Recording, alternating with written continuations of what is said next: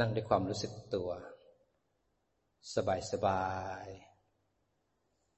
ให้ร่างกายนั่งหายใจเข้า ร่างกายนั่งและหายใจออก รูปประขันนั่ง ให้จิตหรือวิญญาณขันเป็นผู้รู้ จิตหรือวิญญาณขันจะเป็นผู้เห็นร่างกาย หายใจเข้า ร่างกายหายใจออก จิตหรือวิญญาณขันจะรู้ร่างกายนั่งได้ก็ต้องอาศัยสติ สติเป็นดวงตาของจิต ถ้าไม่มีสติแล้ว การระลึกรู้ที่รูปและนามก็จะไม่เกิดขึ้นเราจะต้องมีเครื่องมือ ให้จิตสามารถที่จะรู้กายและก็รู้ใจได้มันสามารถมีความรู้สึกลงปัจจุบัน หายใจเข้าก็รู้สึกตัว หายใจออกก็รู้สึกตัวขณะที่นั่งหายใจเข้าหายใจออก เราปรับฐานร่างกาย เท้าขวาทับเท้าซ้าย หลังตรง คอตั้ง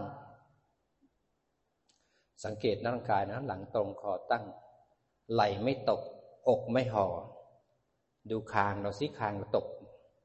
งุ้มลงไปมากไหม หรือเงยมากเกินไปไหมถ้านั่งสบายๆอิริยาบถสบาย เท้าขวาทับเท้าซ้าย จะเอามือขวาทับมือซ้ายก็ได้ จะเอามือไว้ที่หน้าตักก็ได้ ใครจะเคลื่อนไหว เป็นจังหวะก็ได้แล้วแต่ใครสะดวก แต่ร่างกายตรงคอตั้งขึ้นมา เราเปรียบ ขณะที่เราปฏิบัติเนี่ย เราเปรียบเหมือนร่างกายและจิตใจเราเหมือนดอกบัว ที่จะถวายพระ จะถวายพระพุทธเจ้าด้วยการปฏิบัติ อันนี้เขาเรียกว่าปฏิบัติบูชา เราไม่ได้ถวายด้วยอามิสบูชา ไม่ได้เอาอาหารของหอม แต่เราเอาการปฏิบัติ ซึ่งเป็นสิ่งที่ยิ่งใหญ่ที่สุดในการถวายพระท่านเพราะร่างกายก็เปรียบเสมือนดอกบัว หลังตรงคอตั้งขึ้นมาก็เหมือนดอกบัวที่มันตั้งชันสวยงาม แล้วคอที่ตั้งก็เหมือนดอกบัวที่มันตั้ง ถ้าเกิดเราคอตกหลังโกง ก้านก็โกง คอก็ตก ดอกบัวก็ไม่สวยงาม นั้นหลังตรงคอตั้งก็เป็นก้านที่ชูช่อขึ้นมา หัวที่ตั้งตรงก็เป็นดอกบัวที่ตั้งตรงสดนะครับ แล้วสติสมาธิปัญญาที่เรามีไม่จมกับอารมณ์ทำให้ดอกบัวมันสดใส ดอกบัวมันสด เพราะว่ามีสติมีสมาธิ มีปัญญาไม่จมกับอารมณ์ ลมจะแรง จะมีโคลนมีตม มีน้ำซัดมา ดอกบัวก็ไม่จมไปกับสิ่งเหล่านั้น ไม่มีอะไรทำให้ดอกบัวสกปรกได้นั้นดอกบัวอยู่ในโคลนตมอยู่ในน้ำมันก็ไม่จม ก็เหมือนจิตของเรา มีสติสมาธิมีปัญญามันก็สว่างสวัยทำให้ดอกบัวได้สดสวยงาม เวลาถวายพระมันก็คุณควรค่าแต่การถวายพระรัตนตรัย มันรู้สึกสบายสบายหลังตรงคอตั้งไหลไม่ตกอกไม่หอคางของเราอยู่สบายสบายเมื่อปรับร่างกายสบายสบายแล้ว จิตก็ระลึกลงที่ร่างกาย มีสติระลึกลงเห็นร่างกายหลวมหลวมสบายสบายเหมือนเห็นใครสักคนนั่ง ให้ระลึกรู้ว่าร่างกายนั่ง ตาจะหลับก็ได้ หรือจะลืมตามมองมาที่ 45 องศาที่พื้นก็ได้ เมื่อจิตเห็นกายนั่งแล้วต่อไป สักพักนึงมีเวทนาคือความปวด ความปวดเกิดขึ้นที่กายบ้าง หรือบางคนนั่งปุ๊บมีความเบาสบายมีความสุขกาย ร่างกายนั่งเบาสบายเข้าสมาธิ ก็เป็นเวทนาไปเกิดที่กาย บางคนนั่งแล้วปวดขาปวดหลังขึ้นมา เวทนาคือความปวดก็ไปเกิดที่กายบางคนพอนั่งปุ๊บรู้ว่าจะได้ถวายพระด้วยการปฏิบัติมีความสุขใจขึ้นมา เวทนาก็ไปเกิดทางใจบางคนนั่งเพราะห่วงกังวลทุกข์ใจเกิดขึ้น ก็เป็นเวทนาเป็นทุกข์นั้นเวทนาเป็นทั้งสุขแล้วก็ทุกข์ทางกายแล้วก็ทางใจบางทีกังวลเรื่องนั้นเรื่องนี้ก็เป็นทุกข์กายทุกข์ใจขึ้นมาบางครั้งนั่งนั่งไปนั่งมาก็ไปคิดถึงเรื่องเก่าๆเรื่องอดีต เรื่องอดีตเรื่องเก่าๆมีปัญหาในชีวิตก็ไปนั่งวนอยู่กับความคิดเรื่องของปัญหา เนี่ยสัญญา มันไปคิดจำได้หมายรู้ไปคิดถึงเรื่องนั้นเรื่องนี้เรามีปัญหาในชีวิตเราก็วนอยู่กับความคิด บางครั้งก็ไปคิดถึงเรื่องอนาคต บางทีก็มีกุศลเกิดขึ้นมีอกุศล บางทีก็นั่ง สงบเบาสบาย บางคนก็นั่งแล้วง่วงเบื่อขี้เกียจเป็นนิวรณ์ขึ้นมา มีศัตรูของความการฝึกสงบเกิดขึ้น บางครั้งก็คิดว่าจะทำนั่นจะทำนี่ห่วงอนาคต บางคนก็กังวลไปกับความสุขกายสุขใจ บางคนก็กังวลไปกับเรื่องปัญหาในอดีต บางคนก็กังวลสับสนกับเรื่องอนาคต แล้วเรื่องของกุศลและอกุศล นั้นเวลานั่งบางทีมันฟุ้งซ่านเงี้ยของสังขารปรุงฟุ้งซ่านปรุงไม่สงบบางคนก็พยายามจมกับมัน บางคนก็จมกับเรื่องเวลาสงบ ภาวนาดีก็ไปจมมันชอบ อยากได้อีกก็ไปควบคุมมันให้มันดี บางคนก็นั่งไปเผลอไปเผลอไปไม่รู้ว่าเผลอเพราะขาดสตินั้นพยายามสังเกตกายก่อน ถ้าเห็นกายคอตรงหลังตั้งนะครับ แล้วไม่โยกไม่โครงรู้สึกกายสบายๆจิตก็จะเห็นกายหายใจเข้า กายหายใจออก คนไหนที่อินทรีย์สติไม่ดี หายใจเข้า หายใจออก เผลอไปคิดละลืมร่างกายที่หายใจ เผลอไปคิด ให้รู้ทันเอา พอรู้ทันแล้วอย่าไปดึงจิตกลับมานะแค่รู้ทันเอา แล้วก็กลับมาเห็นร่างกายนั่ง สักพักหนึ่งนั่งไปนั่งมา กลัวมันจะเผลออีกก็เลยควบคุมเอาไว้ไม่ให้มันไปไหนเลยจับมันไว้ที่ร่างกาย จับมันไว้เพ่งไว้ควบคุมไว้ มันเลยเครียดแล้วตึงๆไม่ต้องไปทำอะไรมัน ไม่ต้องไปแก้ไขมันนะแค่รู้ทัน ต้องรู้ทันออกจากมันละรู้ทันปุ๊บก็กลับมาเห็นร่างกายนะ ตรงที่กลับมาเห็นร่างกายเนี่ยเข้าสู่ทางสายกลางเป็นสติปัฏฐานสี่ เป็นหนึ่งในสี่ก็คือเอากายเป็นฐาน เพื่อรู้ทันจิตที่หลงจิตที่เพ่ง พอหลงไปปุ๊บเนี่ย โมหะละไม่มีสติโมหะพาหลงละพอรู้ทันปุ๊บเนี่ยมีสติละ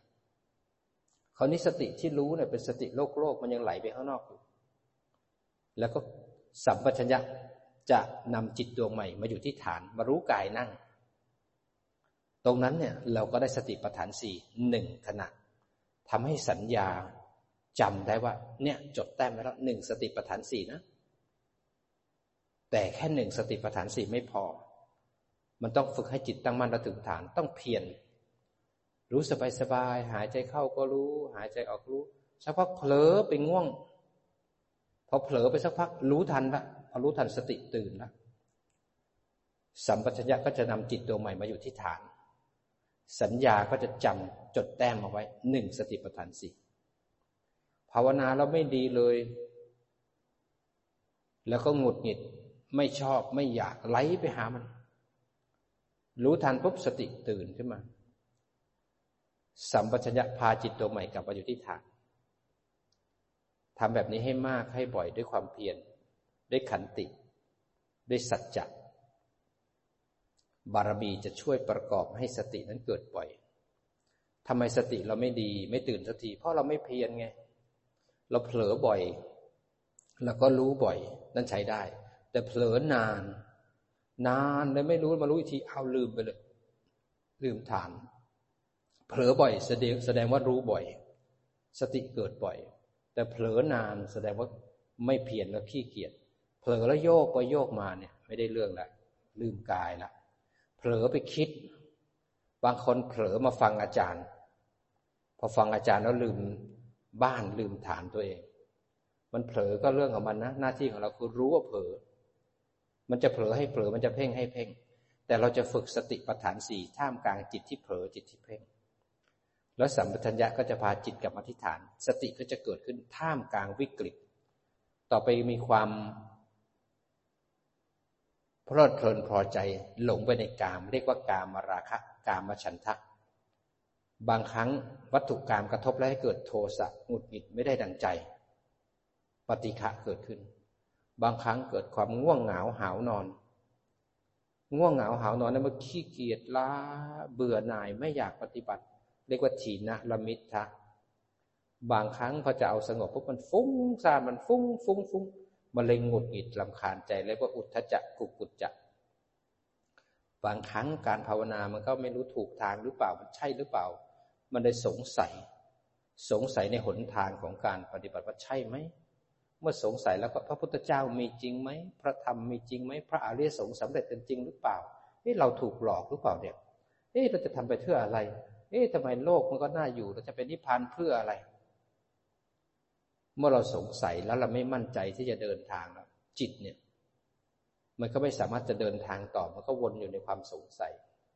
มันทำให้เนิ่นช้า มันวิธีการปรับตัวนิวรณ์ทั้งห้าไม่ต้องไปทำลายมัน แค่รู้ มันจิตเกิดทีละหนึ่งขณะ ทีละหนึ่งขณะ ทีละหนึ่งขณะสืบเนื่องกันทำไมเราไม่ทำไม่ทำลายมัน เพราะพระพุทธเจ้าทำลายมันตั้งหกพันษา พระพุทธเจ้าหาสุขที่แท้จริงทำทุกอย่างเป็นเจ้าชายอยู่ในวัง มีวัตถุกรรมเยอะแยะมากมาย มีบาทบริจาริกา มีพระบิดาให้ประสาทตั้งสามฤดู มีทุกอย่างเพียบพร้อม แต่ขณะที่อยากเสพกามนั้นมันมีความเร่าร้อน ก็คิดว่าวัตถุกรรมจะให้ความสุข พอไปเสพกามแล้วได้กินวัตถุนั้นแล้วเนี่ย เมื่อตัณหา มันได้เสพแล้วเนี่ย มันได้เกิดความเบื่อหน่าย เพราะมันตัณหาอิ่มแล้วนี่มันได้เบื่อหน่ายแล้ว เหมือนเรากินก๋วยเตี๋ยวจามแรกอร่อยมากเลยพอสั่งมาชามที่สองเนี่ย มันไม่อร่อยแล้วเพราะชามแรกตัณหามันได้สมใจอยากแล้วมันอร่อยที่ปลายลิ้น ชิวหา วิญญาณ สัมผัสรสชาติ ตัณหา เวทนาเกิดชอบ ตัณหาเกิดอยากแล้วกิน พอกินปุ๊บพอมันลง มันลงมาที่คอเนี่ย มันไม่อร่อยแล้วมันอร่อยที่ปลายลิ้น พอลงมาที่คอมันอยู่ที่ท้องเนี่ย ไม่อร่อยแล้วคราวนี้พอท้องเต็ม ตัณหาคลาย เมื่อตัณหาคลายปุ๊บเกิดเบื่อหน่ายแล้วก๋วยเตี๋ยวไม่อร่อยแล้วไม่อยากกินแล้วอยากได้มือถือ ก่อนจะได้มือถือได้ไปเซิร์ชดูไปหาดูไปดูฟังก์ชันนั้นฟังก์ชันนี้ มันดีทุกอย่าง แต่พอซื้อมือถือเข้ามาบ้านแล้วเล่นแป๊บหนึ่งมันก็เป็นของเราแล้ว ตัณหาเสพละมันก็อิ่มละเพราะฉะนั้นตัณหาเนี่ยมันจะเกิดตรงที่มีการเห็นได้ยินได้กลิ่นรับรสสัมผัส แล้วก็ตรงที่นึกคิด ตรงที่วิญญาณ รับผัสสะตรงที่ตาเห็นรูปวิญญาณรับรู้ ตอนนั้นตัณหาเร่าร้อน เมื่อเราเห็นแล้วสำเร็จของการเห็นแล้ว ตัณหาอิ่มแล้ว มันจะเบื่อหน่ายในการเห็น เวลาได้ยิน มันเร่าร้อนตอนที่อยากวิญญาณรับรู้จบแล้ว เวลากายสัมผัส ได้สัมผัสได้เต็มที่แล้วตัณหาจบแล้วต่อไปมันก็อยากจะได้อย่างอื่นต่อ เพราะฉะนั้นเราฝึกปฏิบัติเนี่ยเราไม่ทำลายขัน เพราะพระพุทธเจ้าเนี่ยอยู่ด้วยความเพลิดเพลินในวัง มีมากกว่าพวกเราเป็นลูกกษัตริย์แท้ พอท่านเสพแล้วนะท่านทุกข์พอเสพแล้วเนี่ย ตัณหากับอยากได้อย่างอื่นอีก พอเสพแล้วทำไมมันเบื่อ ก่อนเสพมันเร่าร้อน พอเสพเสร็จแล้วมันเบื่อ มันไม่ได้สุขที่แท้จริงนะมันก็อยากได้อย่างอื่นอีก พอได้อย่างอื่นแล้ว สมอยากแล้ว มันก็เบื่ออีก มันก็อยากได้อย่างอื่นอีก อันนี้ไม่ใช่ทางละไม่ใช่สุขที่แท้จริง การมาสุขเนี่ย เป็นสุขที่ต้องพึ่งคนอื่น คนในโลกที่อยู่ในการมาภูมิ จะมีความสุขได้ต้องพึ่งคนอื่นเสมอ ต้องพึ่งรูปเสียงกลิ่นรสสัมผัส เพื่อจะให้มีความสุข เมื่อไหร่ที่วัตถุภายนอกไม่ได้ดั่งใจเราก็ทุกข์เราพึ่งเขาเสมอ ต้องมีเงินดีบ้านดีรถดีหลานดี เงินทองดีเสียงดีกลิ่นดีบ้านที่ที่อยู่อาศัยดีๆถึงจะมีความสุข พระพุทธองค์ทรงเห็นว่ามันไม่ใช่ความสุขที่แท้จริงมันเป็นการมาสุขเป็นสุขของโลกโลก ก็คิดว่าน่าจะมีทางอื่น ก็เลยหลบหนีจากวัง ก็เลยไปเรียนกับฤาษีสองท่านสองอาทิตย์ได้ถึงฌานเจ็ดแล้วก็ฌานแปดก็คิดว่าฌานจะคือความสุขอย่างอมตะนิรันดร์การพอเข้าไปถึงฌานเจ็ดฌานแปดมันก็สุขสงบอยู่ในฌานนะแต่พอออกจากฌานแล้วเนี่ยไม่มีสมาธิข่มจิต ไม่มีก้อนหินทับย่าไว้ มันยังเป็นเราอยู่ มันยังหิวยังเป็นเราโกรธเราโลภเราหลงอารมณ์ยังมีอยู่ สมาธิก็ไม่ใช่ความสุขอย่างแท้จริง ท่านเห็นแล้วพอออกจากสมาธิแล้วยังโกรธโลภหลงยังมีตัวตนอยู่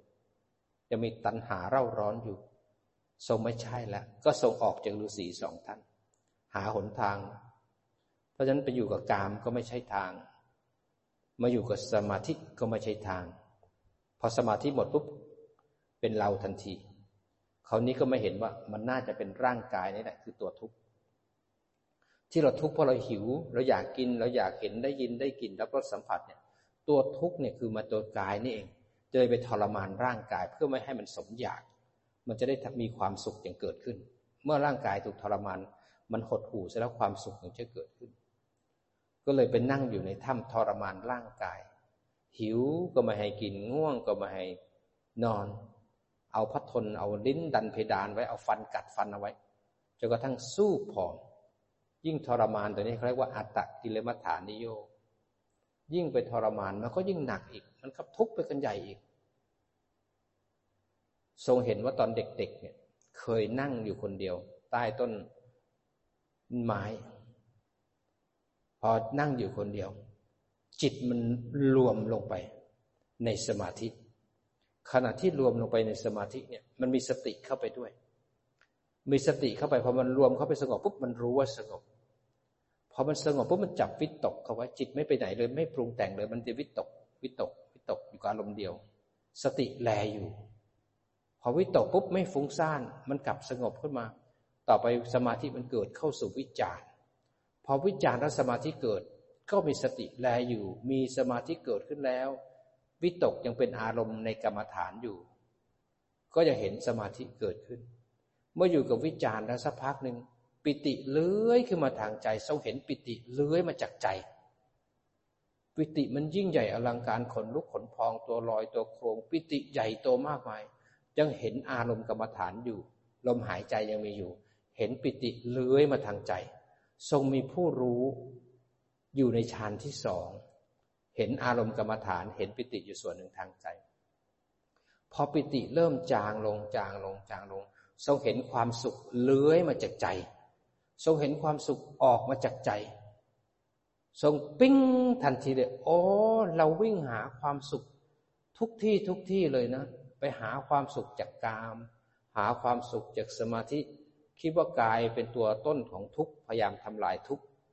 ให้ตัวสุขมันมาจากใจนี่เอง เราไปหลงผิดเราไปหาความสุขจากคนอื่นพึ่งคนอื่น เราไปหาความสุขจากสมาธิ เราไปทำลายตัวทุกข์เพื่อจะหาความสุข แต่เราเพิ่งจะเห็นเองความสุขมาจากใจนี่เองเป็นขันขันหนึ่งพอเห็นแล้วปิ้งขึ้นมาทันทีเลยโอ้มันจะต้องเข้าทางสายกลาง มันต้องเข้ามัชชิมาปฏิปทา มันต้องมาทางนี้ ไม่เผลอไม่เพ่ง มีผู้รู้ตื่นอยู่ พอเห็นเช่นนี้ปุ๊บเนี่ย ถึงเลิกทรมานร่างกายและจิตใจแล้วพอเห็นทางสายกลาง เพราะฉะนั้นท่านเคยทรมานมาก่อน พระพุทธเจ้าทำผิดมาก่อน หลงไปในทางสุดโต่งสองทาง ผลอออกไปจมกับอารมณ์เพ่งเอาไว้ควบคุมจนกระทั่งเครียดพอวรู้ทางสายกลางปุ๊บเรามีสติอยู่ในสมาธิ ด้วยความเพียรก็ได้กองของสมาธิ สัมมาวายามะ ได้สัมมาสติ สัมมาสมาธิ จิตเลยตื่นตั้งมั่น เพราะพระองค์ทรงทำฌานได้ เมื่อจิตตื่นตั้งมั่นแล้วเนี่ย รู้แล้วนี่คือถูกทางใช่ทาง เลยออกมาทานอาหารหยาบหยาบ เมื่อออกมาทานอาหารหยาบๆเดินทางสายกลาง ไม่ทรมาน ไม่เพ่ง ไม่เผลอไม่หลง เมื่อพระองค์ทรงมาเดินทางสายกลาง เริ่มทานอาหารหยาบๆเป็นเหตุให้ปัญจวัคคีย์กระด้างกระเดือง โอ้ยพระสมณะโคดมชักขี้เกียจละเคยอยู่ในวังเป็นเจ้าชายเคยสุขเสพสุข มาตอนนี้อยากจะไปสุขเหมือนเดิมละพอเริ่ม เห็นเช่นนั้น ปัญจวัคคีย์ทั้งห้าก็ทิ้งพระพุทธเจ้าไป ก็เป็นการดี เพราะว่าปัญจวัคคีย์อยู่กับพระพุทธเจ้าแล้วทรมานร่างกาย แล้วไม่สำเร็จยังเป็นพยานได้ แต่พอปัญจวัคคีย์ไม่อยู่แล้ว พระพุทธเจ้าต้องสำเร็จได้ด้วยพระองค์เอง เป็นเหตุให้เห็นทางสายกลาง พอรู้อันไหนใช่ทางไม่ใช่ทาง หลงให้หลงเพ่งให้เพ่ง แต่ฝึกรู้ทัน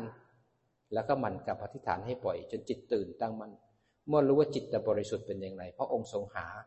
สถานที่ที่เป็นสัปปายะถ้าเขาเนี่ย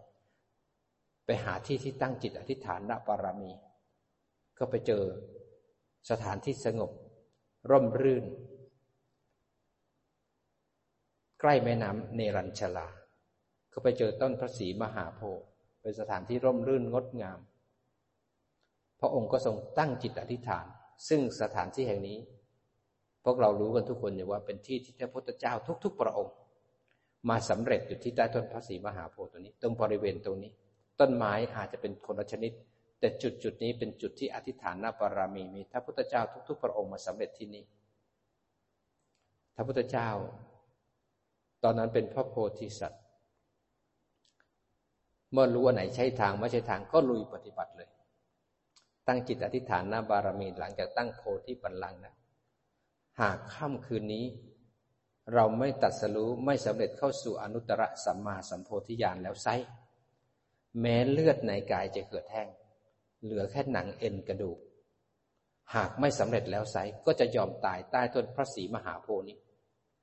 และความเด็ดเดี่ยวมั่นคงในการสร้างบารมีมาตั้งยี่สิบประสงไขเกษตรแสนกับ ในค่ำคืนสุดท้าย แค่รู้ว่าอันนี้ถูกทาง อันนี้ใช่ทาง กล้าลุยทันทีเลย ทรงนั่งอยู่ใต้ต้นพระศรีมหาโพธิ์พิจารณาในยามที่หนึ่ง เข้าถึงบุพเพนิวาสานุสตินญาณทรงระลึกผลหลัง ในชาติหนหลังไม่มีประมาณ เวียนเกิดเวียนตายเวียนเกิดเวียนตาย แต่ละชาติเกิดเกิดเกิด ไม่มีประมาณเราเกิดตายเกิดตายมาเยอะแยะมากมายเลยย้อนผลหลัง ท่านสมบอกว่าการเกิดการตายการเกิดการตายของเราแต่ละครั้งเนี่ย นับชาติไม่ท้วน เปรียบเทียบเท่ากับเลือดที่ถูกบั่นคอ น้ำที่เราร้องไห้ น้ำตาที่เราร้องไห้ กับเลือดที่ถูกบั่นคอเนี่ย มากกว่าน้ำในทะเลมหาสมุทรทั้งสี่รวมกันด้วยนั้นเราเกิดตายเกิดตายมาไม่รู้กี่ครั้งต่อกี่ครั้งต่อกี่ครั้งแล้วพระองค์ทรงนับถอยหลังไม่มีประมาณของตัวเอง แล้วก็สามารถเห็นของคนอื่นได้ด้วยพอเข้าสู่ยามที่สองทรงเข้าสู่จุตูปปาติยาน ทรงเห็นว่าไปทำเหตุ ไปทำกรรมอะไรมา ถึงเป็นเหตุให้ไปเกิด ตรงที่เกิดคือทุกข์คือขันห้าเกิดขึ้นแล้ว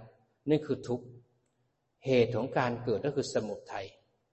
ทุกอย่างมีเหตุมีปัจจัยด้วยกันทั้งสิ้นนั้นทำกรรมอะไรถึงไปเกิดแบบนี้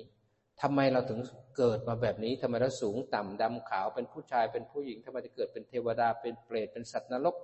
ทำไมเรารวยเราจนทำไมล้มละลายทำเรามีชีวิตแบบนี้ เพราะมันมีเหตุเก่าของเราเคยทำมา เหตุเก่าเคยทำกรรม ปัจจุบันต้องมารับผลของกรรม แต่ถ้าปัจจุบันเราจมกับอารมณ์ ก็จะมีตัณหาและอุปทานเป็นเหตุใหม่ทำให้เราคร่ำครวญจมกับอารมณ์ในปัจจุบัน แล้วทำกรรมมีอนาคตเวียนว่ายตายเกิดต่อ พระองค์ทรงเห็น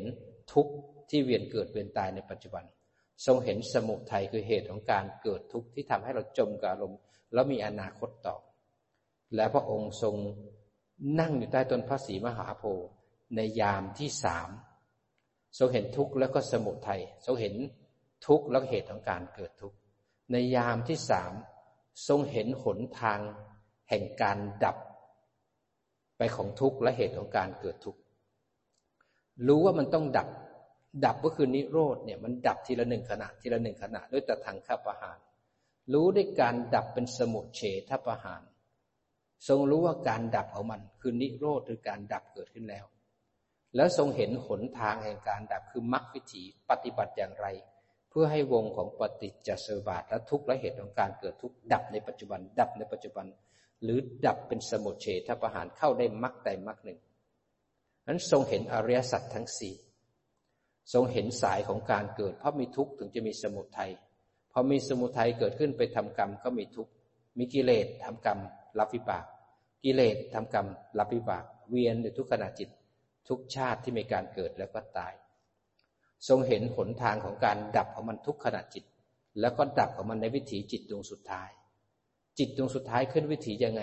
เราจะไปเกิดมาอย่างไง เราจะหยุดการเกิดได้อย่างไร ทรงเห็นหนทางในปัจจุบันแล้วในอนาคต ทรงเจอมรรควิถี เมื่อเข้าถึงแจ้งในอริยสัจทั้งสี่ก็เป็นเหตุให้พระองค์ เข้าสู่อนุตตรสัมมาสัมโพธิญาณในญาณที่สามในยามที่สามเข้าสู่นิโรธคือการดับเป็นพระสัมมาสัมพุทธเจ้าในค่ำคืนนั้น ก่อนที่จะเห็นอริยสัจทั้งสี่พระองค์ทรงเห็นปฏิจจสมุปบาทก่อน เข้าถึงอะไรเป็นเหตุ อะไรเป็นผล ที่เราเกิดทุกวันนี้มีตาหูจมูกลิ้นกาย ที่เราเกิดมาเนี่ยมีตาหูจมูกลิ้นกาย ทุกคนที่เกิดมาแล้วต้องมีความโศกเศร้าล่ำไรลำพันธ์ไม่สบายกาย ไม่สบายใจ ทุกคนที่เกิดมานั้น ต้องประสบกับสิ่งที่ไม่รักไม่พอใจ พลัดพรากจากของรักของเจริญใจ ปรารถนาสิ่งใดแล้วไม่สมปรารถนา ทุกๆคนที่เกิดมามีแก่เจ็บ แล้วทุกคนต้องบ่ายหน้าสู่ความตาย เกิดมาตั้งอยู่บีบคั้น แล้วทุกคนต้องตาย นี่เป็นสัจจะเป็นความจริงอันยิ่งใหญ่ เพราะการเกิดขึ้นมา ต้องแก่เจ็บและตาย ทรงมองออกว่าอะไรเป็นเหตุของการเกิด ก็เพราะการทำกรรม ทางกายกรรมวจีกรรมมโนกรรม เมื่อทำกรรมแล้วก็ต้องรับผลของกรรม ทรงมองต่ออะไรเป็นเหตุของการทำกรรม ก็เพราะเราไปยึดมั่นในอุปาทาน พอไปยึดมั่นในอารมณ์แล้ว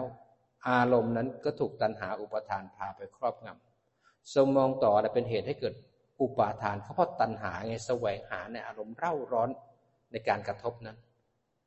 ตัณหาสามก็เลยทำให้อุปทานสี่ครอบงำจิตให้ไปทำกรรม แล้วก็เวียนเกิดเวียนตายในอนาคต แล้วก็วัฏฏะสงสารทรงมองต่ออะไรเป็นเหตุให้เกิดตัณหา เพราะเวทนาคือความยินดียินร้าย ทุกครั้งที่มีการกระทบ เราจะมีความรู้สึกต่อการกระทบ เราจะยินดีหรือยินลาย เมื่อเราชอบหรือไม่ชอบมันจะเปิดประตูให้ตัวตนเกิดขึ้นเป็นเราเกิดขึ้น ถ้าเราชอบเราก็อยากได้ ตัณหาเกิด ถ้าเราไม่ชอบเราก็ไม่อยากได้ หรือการกระทบนั้นงดงามเลยพอใจหลงกับมันเรียกว่ากามมตัณหา กระทบแล้วเกิดความพึงพอใจ อยากได้อยากมีอยากเป็นเรียกว่าภาวะตัณหา พอกระทบแล้วไม่ได้ดั่งใจไม่ชอบเลยเกิดความไม่อยากได้ เรียกว่าวิภาวะตัณหา มันตัณหาเนี่ยเพลินไปกับมันด้วยวัตถุกรรมอยากได้แบบนี้อยากเป็นแบบนี้ เรียกว่าภาวะตัณหา ไม่อยากได้ไม่อยากมี ไม่อยากเป็นก็เรียกว่าวิภาวะตัณหา ตัณหาเลยเป็นเหตุให้อุปาทานทั้งสี่กามกปาทาน หลงเพลิดเพลินอยู่ในวัตถุกรรมไปทั้งวัน ทิฏฐุปาทานคือเข้าใจผิดผิดมีความเชื่อที่ผิดผิด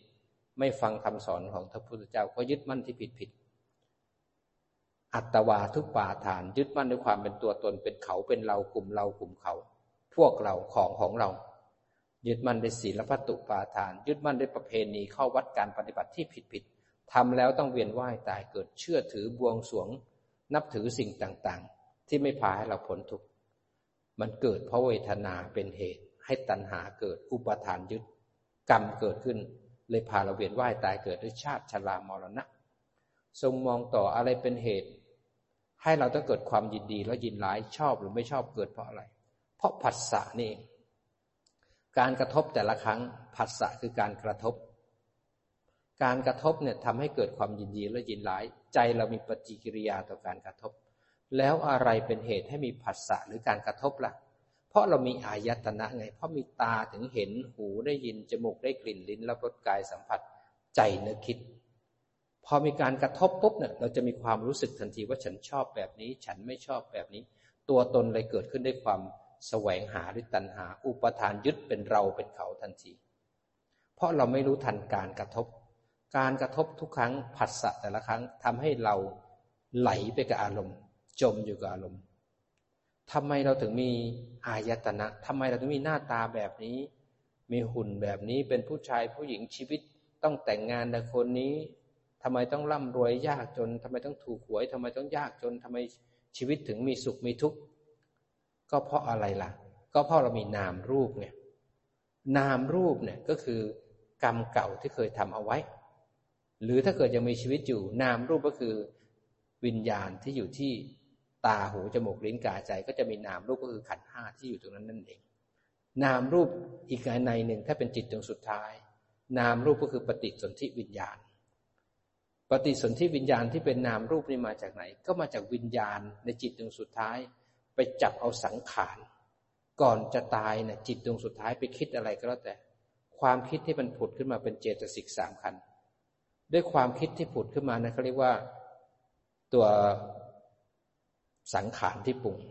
สังขารที่ปรุงในจิตดวงสุดท้าย เป็นเพราะว่าจิตนั้นมีอวิชชา เพราะอาวิชชาในจิตดวงสุดท้ายไม่เคยฝึกรู้มาก่อน นั้นพอตัดร่างกายตายปุ๊บเนี่ยความคิดผุดขึ้นมาด้วยสังขาร จิตมีอวิชชา วิญญาณได้ไปจับสังขาร สังขารเป็นเจตสิกธรรม จิตเป็นธรรมชาติรู้ จิตไม่สามารถเกิดเดี่ยวๆได้คราวนี้รูปประขันตายไปแล้ว เจตสิกสามขันพุ่งเข้ามาด้วยสังขารปรุงแต่ง วิญญาณไม่เคยฝึกมาก่อนไปจับเอาความคิดในจิตดวงสุดท้าย จิต หรือวิญญาณที่ไปจับความคิดในจิตดวงสุดท้าย เข้าสู่มรณาสานวิถีตอนตาย มันได้ได้มาซึ่งนามรูป นามรูปก็คือความคิดในจิตดวงสุดท้ายที่มาปฏิสนธิวิญญาณ มาเกิดในคันเกิดในไข่เกิดในของโสโครก หรือเป็นโอปปาติกะเกิดผุดมีขึ้น เกิดในกามภูมิ เกิดในรูปภูมิ เกิดในอารูปภูมิ เพราะฉะนั้นสิ่งเหล่านี้ที่เราเป็นแบบเนี้ยไม่มีคำว่าบังเอิญ เป็นผลของกรรมเก่าเราทำของเราเท่านั้น กรรมเป็นแดนเกิด กรรมเป็นเผ่าพันธุ์ กรรมเป็นที่พึ่งอาศัย ใครทำกรรมอันใดไว้ ต้องได้รับผลของกรรมนั้น เพราะความไม่รู้ไม่เคยฝึก ไม่เคยฟังธรรมพระพุทธเจ้า ไม่เคยปฏิบัติมาก่อน ถึงทำให้เราเวียนว่ายตายเกิดมานานแสนนาน ไม่เคยฝึกจิตปัจจุบันเพื่อรู้ทันการปรุงแต่ง และตัดวงปฏิจจสุบัติให้ดับทีละครั้งทีละครั้ง เลยทำให้เราเวียนวนอยู่ในวัฏสงสาร ปัจจุบันนี้เราเป็นมนุษย์ เราหลงไปบ่อย ๆ แล้วก็สะสมจะไปเกิดเป็นสัตว์เดรัจฉาน ปัจจุบันเนี่ยเป็นมนุษย์ แต่ถ้าเราโกรธบ่อยๆแล้วก็สะสมจะไปเป็นสัตว์นรก ปัจจุบันเนี่ยเป็นมนุษย์แต่โลภบ่อยๆเราสะสมก็จะเป็นเปรตปัจจุบันเนี่ยมีแต่ความเข้าใจผิดมีมิจฉาทิฏฐิจะไปเกิดเป็นอสุรกาย ปัจจุบันรักษาศีลได้ดี รักษาศีลครบห้า ความได้เป็นมนุษย์ก็จะเกิดขึ้นในอนาคต ถ้าปัจจุบันสร้างคุณงามความดีทำบุญทำทานมีความสุขมีฮิริโอตปะ แล้วก็จะไปเกิดในสวรรค์ทั้งหกชั้น แต่ปัจจุบันนี้นั่งอยู่แล้วเพ่งเพ่งเข้าฌานหนึ่งถึงฌานสี่เราก็สะสมไปเป็นรูปประพรมแต่ปัจจุบันนี้นั่งอยู่แล้วก็กดกายให้หายเข้าไปอยู่ที่อารูป เราก็จะไปเกิดในอรูปประพรมนั้นปัจจุบันถ้าความไม่รู้เกิดขึ้นเนี่ย มันปรุงมาด้วยสังขาร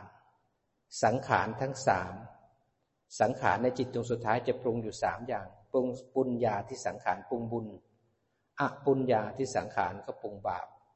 อเนนชาที่สังขารก็คือการเพ่งจนว่างๆ ก็จะไปเกิดในการมาภูมิอารูปภูมิ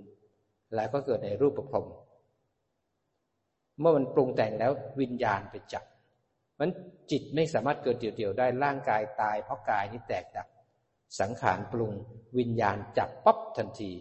แล้วก็ได้มาซึ่งนามรูปคือความคิดในจิตดวงสุดท้ายคือกรรม ที่เราทำในจิตดวงสุดท้าย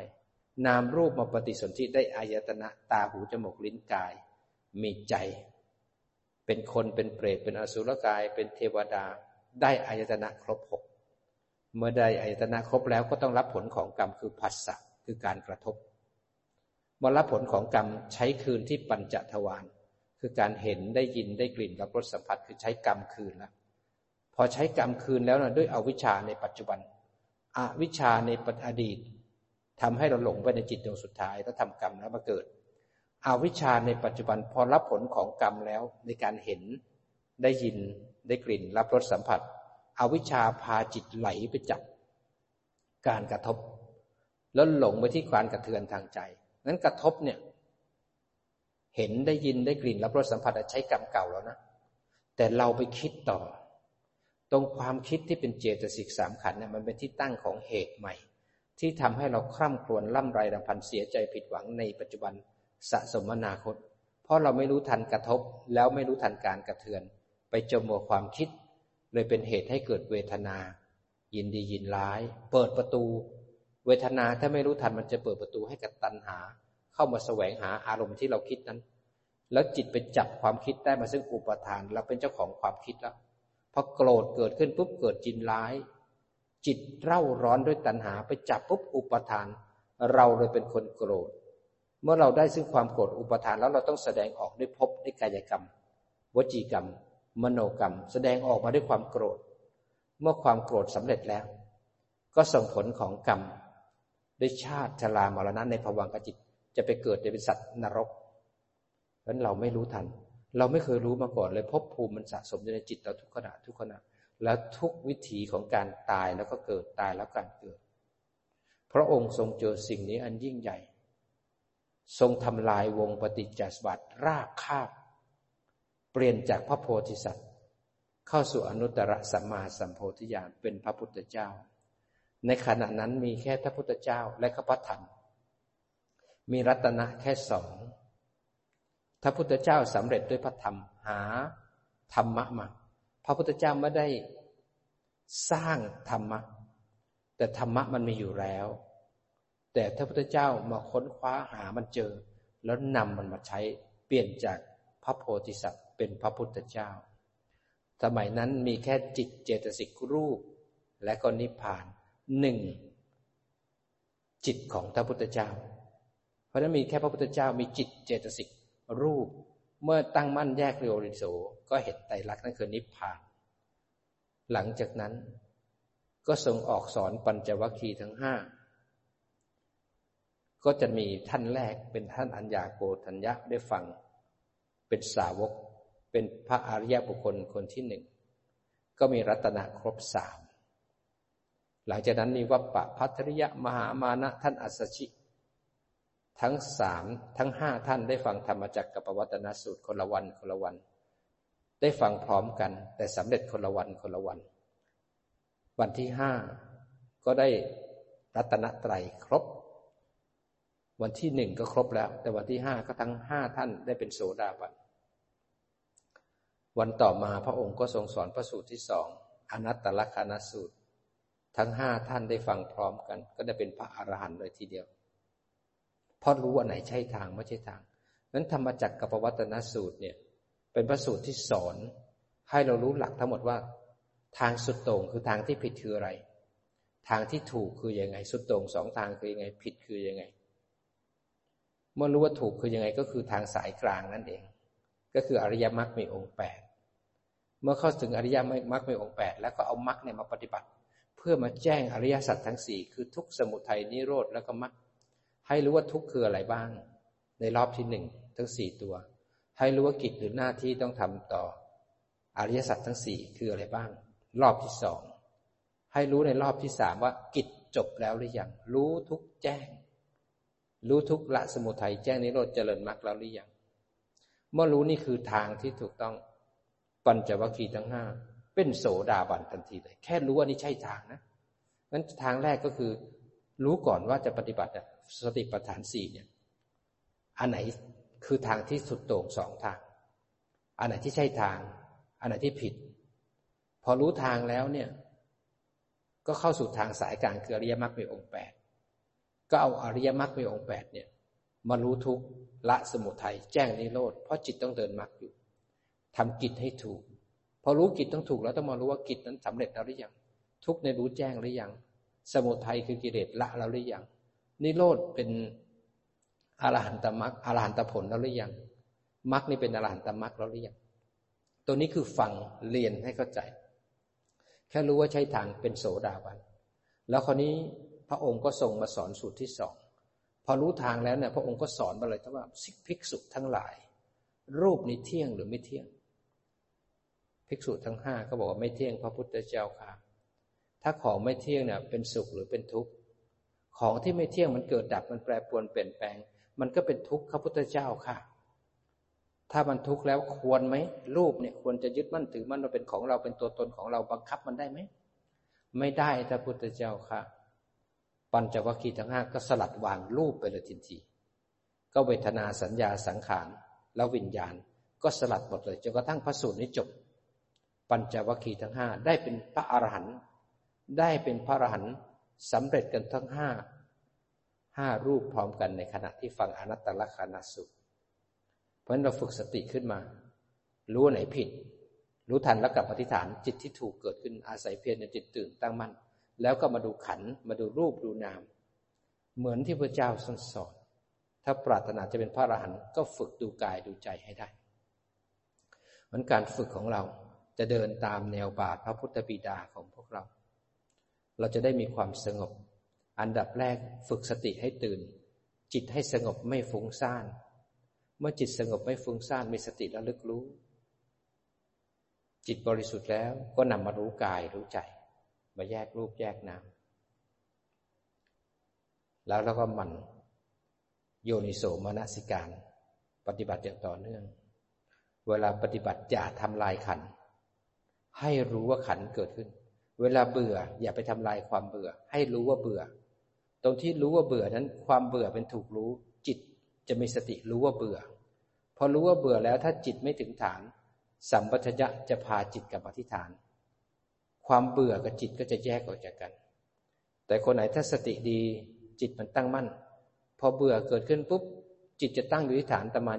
20%แล้วรู้ว่าเบื่อ ความเบื่อ กับจิตจะแยกออกจากกันตนที่จิตตั้งมั่นรู้ว่าเบื่อ ความเบื่อจะเป็นวัตถุที่จิตไปรู้เอาแล้วเรียกว่าแยกรูปแยกนามเมื่อจิตตั้งมั่นแล้วเห็นเบื่อแล้วต่อไปปัญญาจะเห็นต่อเมื่อกี้ไม่เบื่อ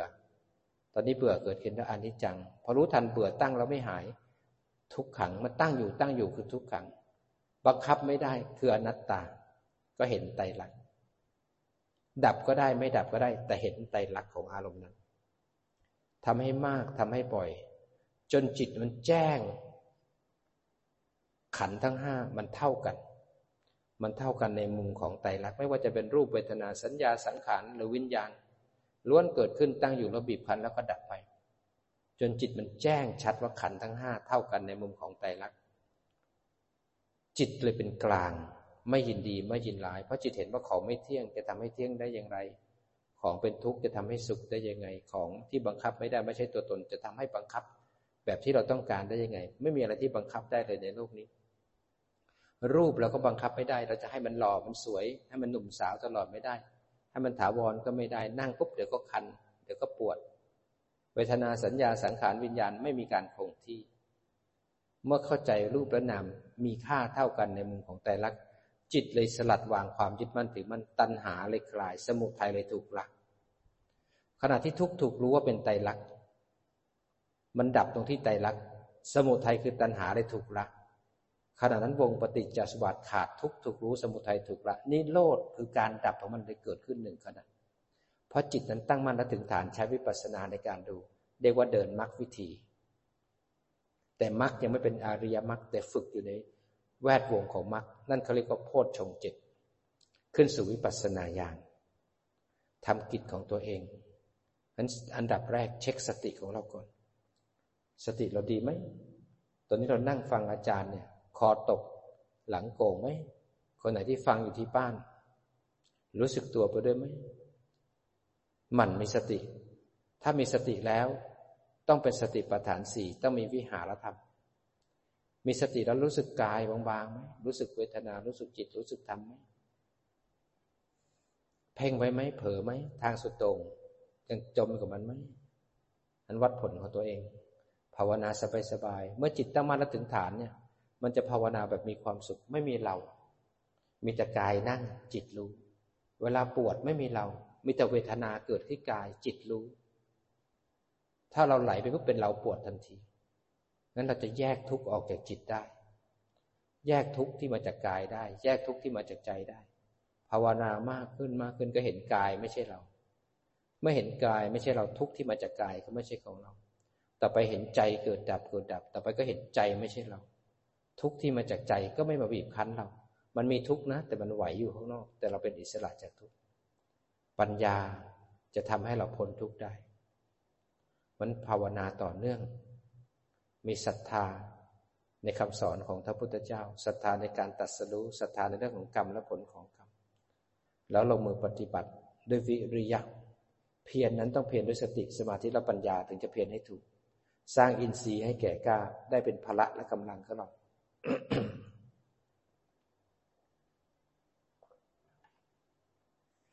รู้สึกต่อเนื่องสบายๆ คนไหนถนัดดูกาย ก็มีสติรู้กายหายใจเข้า กายหายใจออก เห็นร่างกายนั่ง ทั้งร่างกาย ร่างกายนี่หายใจเข้า หายใจออกบางคนอาจจะดูลมแต่เห็นร่างกายเป็น background ก็ได้ บางคนอาจจะดูท้องพองยุบเห็นร่างกายเป็น background ก็ได้บางคนใช้พุทโธแต่เห็นร่างกายนั่งอยู่ก็ได้ คนไหนที่ดูกายที่อินทรีย์สติแก่กล้าแล้วเนี่ย นั่งนานขึ้นสติมันดีแล้วเนี่ย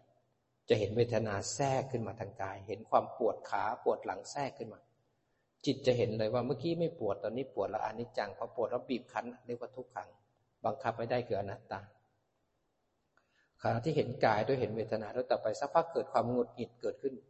จิตจะเห็นเลยมีกายกับเวทนา แล้วจะเห็นความหงุดหงิดเลื้อยขึ้นมา ปัญญาจะเห็นว่าเมื่อกี้ไม่หงุดหงิดตอนนี้หงุดหงิดแล้วพอรู้ทันหงุดหงิดดับปุ๊บเป็นอนัตตาสักพักยังปวดอยู่อยากขยับ จิตจะตั้งมั่นดูปวด ดูง่วง ดูหงุดหงิดแต่จะเห็นความอยากเลื้อยขึ้นมาอนิจจังรู้ทันอยากดับปุ๊บเป็นอนัตตา แล้วก็นั่งด้วยความสงบท่ามกลางวิกฤตที่เกิดขึ้น เราสามารถมีสติสมาธิปัญญาต่อเนื่อง มันจะเป็นอิสระท่ามกลางความปวดขาท่ามกลางความง่วง ความเบื่อ มันจะมีความสุขในการต่อเนื่องในการปฏิบัติ มีแต่ผู้รู้และสิ่งที่ถูกรู้ ผู้รู้ก็จะเห็นสิ่งที่ถูกรู้เป็นไตรลักษณ์ เมื่อไหร่ที่ผู้รู้กลายเป็นผู้หลง ก็จะมีจิตอีกตัวหนึ่งมาเห็นว่าตัวจิตก็ไม่เที่ยง เมื่อกี้มันรู้อยู่ดี แตอนนี้มันหลงซะและ จิตรู้กลายเป็นจิตเห็นได้ยินได้กลิ่นรับรสสัมผัส จิตรู้กลายเป็นจิตคิดซะละ จิตรู้กลายเป็นจิตไม่ชอบ จิตอยากซะละตัวจิตเองก็ไม่เที่ยง ตัวรูปก็ไม่เที่ยง ตัวน้ำก็ไม่เที่ยง ดูกันไปจเจริญบ้างเสื่อมบ้าง แต่ไม่ผิดศีลต่อเนื่องการปฏิบัติ เอาหลักนี้ไปใช้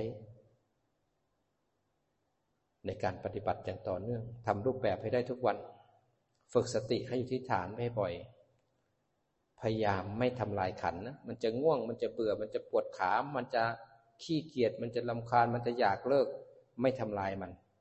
อันดับแรกเช็คจิตก่อนว่าจิตนะมีปฏิกิริยากับมันยังไงบ้าง ถ้าจิตไหลไป ให้รู้ทันเอา ถ้าจิตควบคุมเพ่งไว้ไม่ให้ไปจมกับมัน ให้รู้ทันเอา แล้วสัมปชัญญะก็จะมาอยู่ที่ฐาน กลับมาอยู่ที่ฐาน รู้กายรู้ใจ เมื่อขณะที่รู้ทันกลับมาที่ฐานจิตมันจะสลัดวางอารมณ์ แล้วมาอยู่ที่ฐาน จิตมันจะพลากจากอารมณ์ แล้วธาตุรู้มันจะตื่นขึ้นมาทำให้จิตตื่นรู้ไม่จมกับอารมณ์ แต่ต้องเพียรเอาขันติเอาบ่อยๆคนไหนที่ตื่นแล้วก็แยกรูปแยกนามเอาแยกแล้วก็เห็นกระทบแล้วใจกระเทือน แล้วก็ตั้งมันดูซิความคิดสอนอะไรในมุมของไตรลักษณ์ปัญญาก็จะเห็นไตรลักษณ์ต่อนั้นพยายามฝึกต่อเนื่องบางทีสติไม่ดีก็รู้ทันเอาแล้วก็มันกลับมา บางทีสติดีตั้งมั่นสมาธิมาแยกแล้วก็โยนิโสได้ปัญญาเลย ฝึกให้อยู่ในกรอบของการปฏิบัติจเจริญบ้างเสื่อมบ้างต่อเนื่องเอา